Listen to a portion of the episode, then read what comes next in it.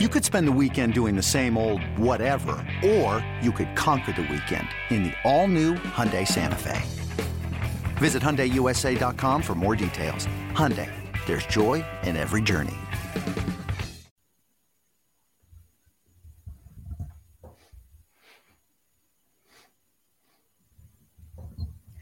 Welcome to the BetQL Daily Boost. I'm Lucy Burdge of BetQL.com, and I am joined by Rick Chapsky. And we have a Thursday night football odds boost for all of you today on Aaron Jones to have over 74 and a half rushing yards and a touchdown on Thursday night football. This is boosted to plus 340 at Caesars. It'll be Packers Titans tomorrow night, and Jones hit this over on rushing yards in two of his last three games, including against the Bills with 143.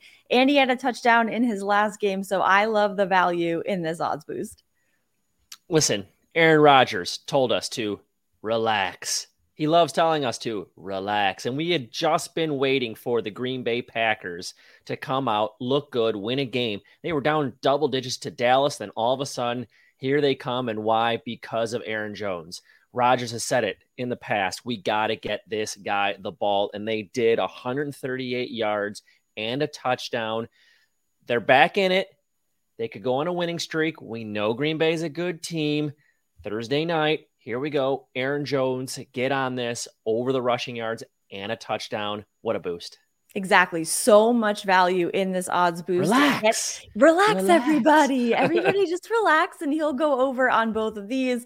Get in on this at Caesars and head to betql.com slash boost to see all of today's best odds boosts and check out our exclusive sports book offers there as well. And you could bet up to $1,250 on Caesars. And if you lose, you will get all your money back in free bets. So keep that in mind when you take a look look at this odds boost.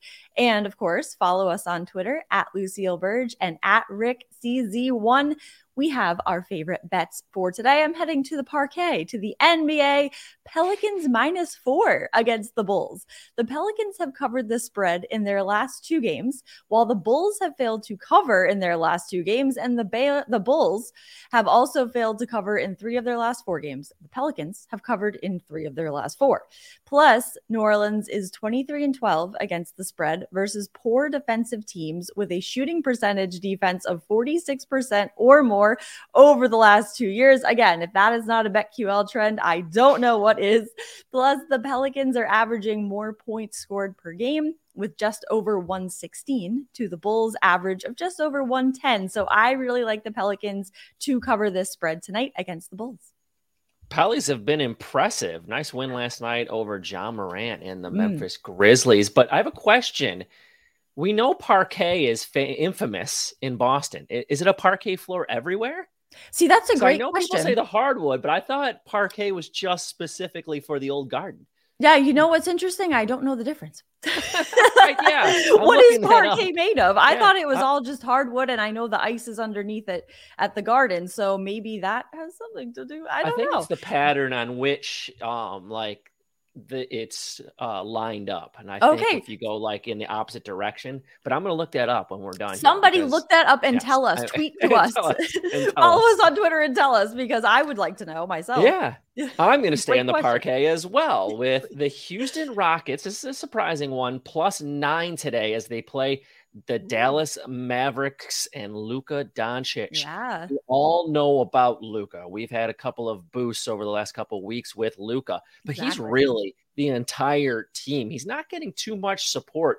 The other day, I think Tim Hardaway Jr. was like 0 7 shooting, and he's just not getting that. And, and what happens? You play tight ball games. They've won five games this month all of them by five points or less. And they have losses against Orlando and Washington in that time. Dallas plays tight basketball games. Give me the points, especially with a young Houston team. You know they're going to want to put themselves on display when Luka comes to town. Everyone does. Yeah. He is now that person that, hey, I want to play my best against this guy. So I'm going to take a lot of points against Houston, against a team that hasn't put anybody away so far this month. And Luka Doncic and the Mavs. So Houston plus nine.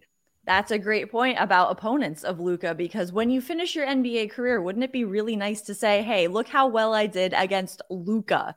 That yeah. that's against going going up against like people who went up against Shaq or even Kobe, and you say, "Oh, well, I I faced them and I did well against them," or like I struck out Mike Trout, something like that.